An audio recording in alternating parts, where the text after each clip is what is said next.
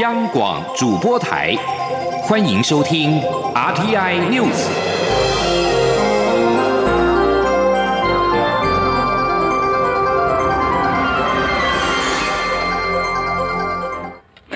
各位好，我是张旭华，欢迎收听这节央广主播台提供给您的 RTI News。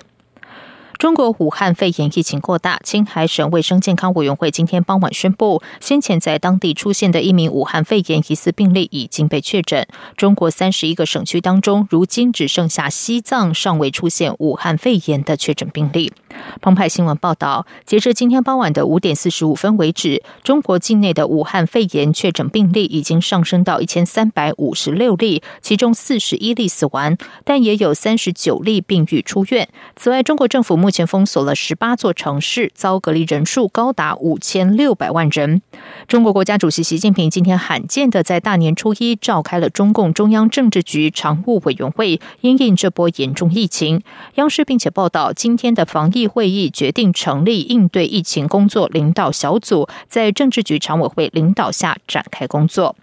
路透社报道，武汉肺炎已经扩散到欧美亚多个国家，包括台湾三例、泰国七例、澳洲四例、新加坡、法国、日本三例，越南、韩、南韩、美国、尼泊尔也都出现了武汉肺炎的确诊病例。马来西亚政府今天也表示，已经确诊三例武汉肺炎病例，三个人都是中国籍，这也是马来西亚首次出现确诊病例。中国武汉肺炎疫情扩大，台湾中央流行疫情指挥中心今天宣布，将提升中国大陆湖北省的旅游疫情建议到第三级警告，呼吁民众若非必要，应该避免前往。同时，也将中国大陆其他省市提升到第二级警示。另外，昨天确诊的台商目前。日前在回台之后，还搭乘大众运输工具，并且曾经在二十二号的傍晚出入高雄金巴黎舞厅，而且没有佩戴口罩，设有隐匿活动室等行为，将依违反传染病防治法重罚新台币三十万元。记者陈国伟报道。我国中央流行疫情指挥中心二十五号召开记者会，指出，基于中国大陆各省皆持续出现病例，而且世界卫生组织已经表示，这次的病毒具人传人的能传人的能力，感染风险增加，因此即日起将旅游疫情建议第三级警告范围从武汉市扩大到整个湖北省。中央流行疫情指挥中心监测应变官庄仁祥说：“所谓的警告就是说，请民众啊，非必要啊，避免前往。那另外。”中国大陆地区则是呃列为第二级啊，就是说自当地采取加强的防疫措施。庄仁祥指出，我国二十四号新增六十例通报，截至目前共通报一百九十三名严重特殊传染性肺炎个案，其中三名确诊，六十四名已经排除，一百二十六名隔离检验中。庄仁祥说，三名确诊个案目前持续在医院负压隔离病房治疗中。首例确诊个案有框列四十六名接触者，当中有一人出现发烧症状就医。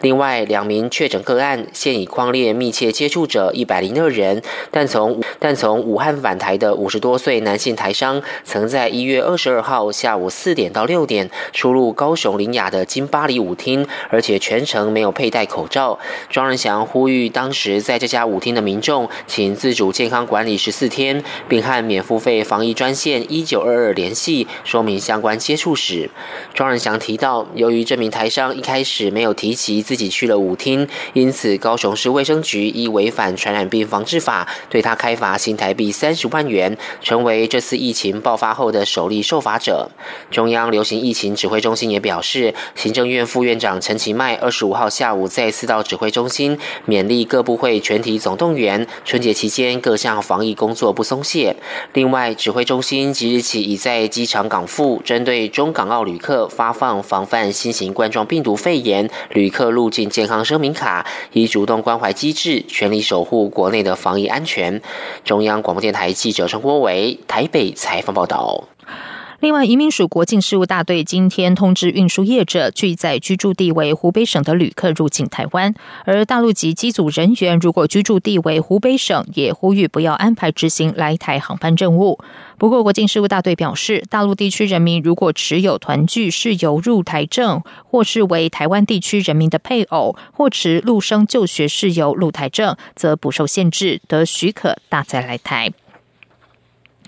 台湾昨天再添了两名武汉肺炎确诊病例，累计共三例。中央流行疫情指挥中心呼吁，从中国大陆来台游玩及返台旅客，如果有发烧、咳嗽等不适的症状，应该主动通报机场和港口检疫人员，千万不能够隐匿病情，以免害人害己。交通部公路总局今天也表示，已经要求客运业者在各车站备有体温计和口罩，并增加车辆消毒频率，做好各项防疫措施。请听陈国伟的报道。中央流行疫情指疫情指挥中心二十四号宣布，台湾新增两起中国武汉肺炎确诊病例，一例为武汉返台五十多岁的男性台商，另一例是从武汉来台旅游，也是五十多岁的女性陆客。为了防范疫情扩散，台湾已禁止旅行社出团到中国，并暂停接待中国观光客来台。中央流行疫情指挥中心指挥官、卫生福利部部长陈时中表示，如果有发烧等症状，及时通。报及时就诊，才是对众人最好的保护。大家以前都有一点错误的印象，以为被隔离就会怎么样，以为被隔离没有。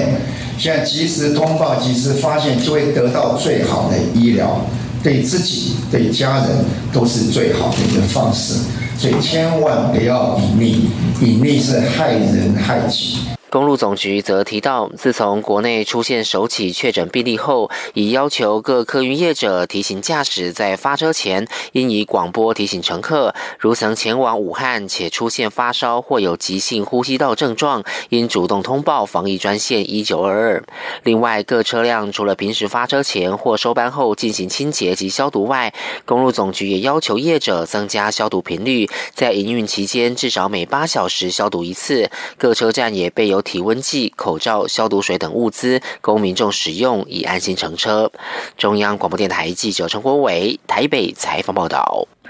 接下来关心的是，民进党在二零二零大选期间推出的护国宝台飞行夹克造成抢购风潮。民进党决定挟着二零二零大胜的气势，推出胜选版飞行夹克。民进党主席卓荣泰预告，胜选版飞行夹克预计在农历春节过后开放预定，一如往常将以募款小物的形式推出，民众只要捐款一定的金额就能够拥有。新版飞行夹克还会因应春夏季节，采取较轻薄的透气材质。也会绣上胜利标志，与民众分享喜悦。记者刘玉秋报道。民进党在二零二零大选期间推出不少募款小物，其中又以护国宝台为民主而战的飞行夹克最为抢手。推出的短短十五分钟之内，四百件飞行夹克就完售，还造成系统大宕机。为了不让支持者失望，民进党决定夹着二零二零大选的胜选气势，推出胜选版的飞行夹克。民进党主席中泰宣布，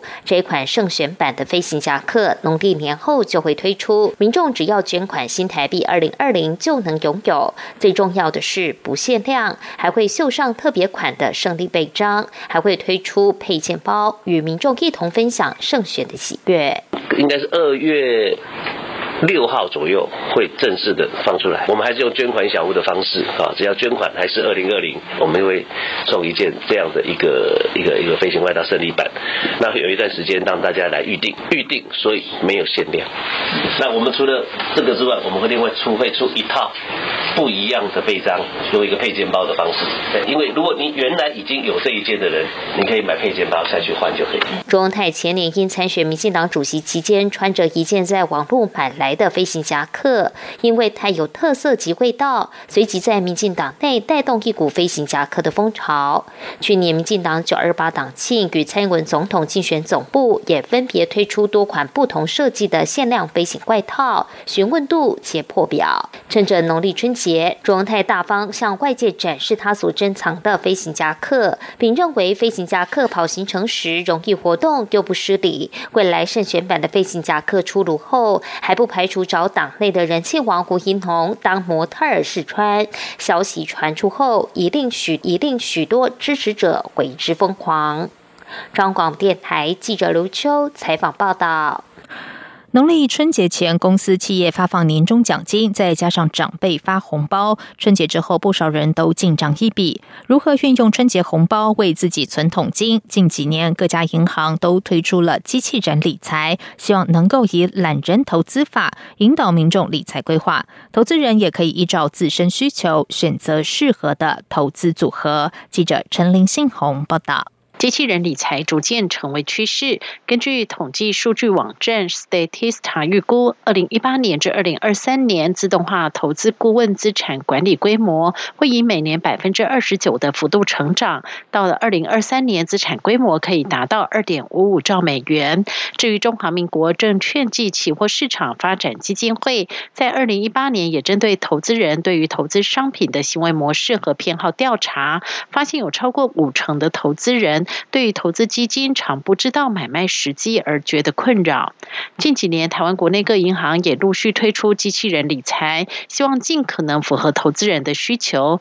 不过，目前市场上多人以客群式的经营方式，因此，公股银兆丰银行新推出的机器人理财，除了领先各大公股行库，且以个人化方式提供投资建议。也就是说，即使性别、年龄、收入区间等资料都相同，理财。机器人也能提供差异化的投资组合建议，并搭配智能投资、圆梦计划以及乐活退休三种主题式的理财规划。复杂的投资组合都由机器人为客户量身打造。兆丰营销金试验群副总经理陈昭荣说。在年轻的时代哈，就是手机的时代哈，这个是已经是一个趋势了，是不可逆的哈。那在这个时代里面，我们也希望能够抓住这样子行动理财的一个商机哈。那同时呢，我们也希望呃我们的这个关于投资方面的这个知识，我们可以带领年轻的一代哈，他们他们可以这个运用时间，时间就是他的本钱啊，用时间的优势来累积他的财富。所以我们这个。商品门槛很低啊，但是很有纪律的，让你持续的投资。机器人理财越来越多元，如何运用机器人提供客户理财讯息？各家银行不断推陈出新，外资新展银行则是领先业界，推出投资随身听的服务，让忙碌的投资人得知每天的金融及外汇市场资讯，不需要用看的，可以由机器人服务念给你听。根据新展银的调查，有两成的客户表示会因为新增语音服务而提高订阅的意愿。中央广播电台记者陈林信鸿报道。在外电消息方面，土耳其东部艾拉奇省于二十四号发生规模六点八的强震，目前已知造成二十二人丧生，一千零三十一人受伤。震后大约十五个小时内，有三十九人从瓦斯堆下获救，但是仍有大约三十人受困待援，搜救工作持续当中。安纳杜鲁新闻社快讯报道，震后大约十五个小时，内政部长索鲁今天表示，这起地震造成二十二人死亡，有三十九人从瓦砾堆下获救。每日晨报网站报道，索鲁和卫生部长扎克中午共同召开记者会。克扎克指出，艾拉奇省省会艾拉奇市大约还有三十名的居民受困在瓦砾堆下。土耳其广播电视公司国际频道连线报道内容提到，主震之后已经发生了超过八百次的余震，凸显搜救工作的急迫性，不过也增添难度。从二零二零年开年以来，土耳其发生了多起地震。西部马尼沙省于二十二号发生规模五点四的地震，首都安卡拉于二十三号发生规模四点五的地震，不过都没有灾情。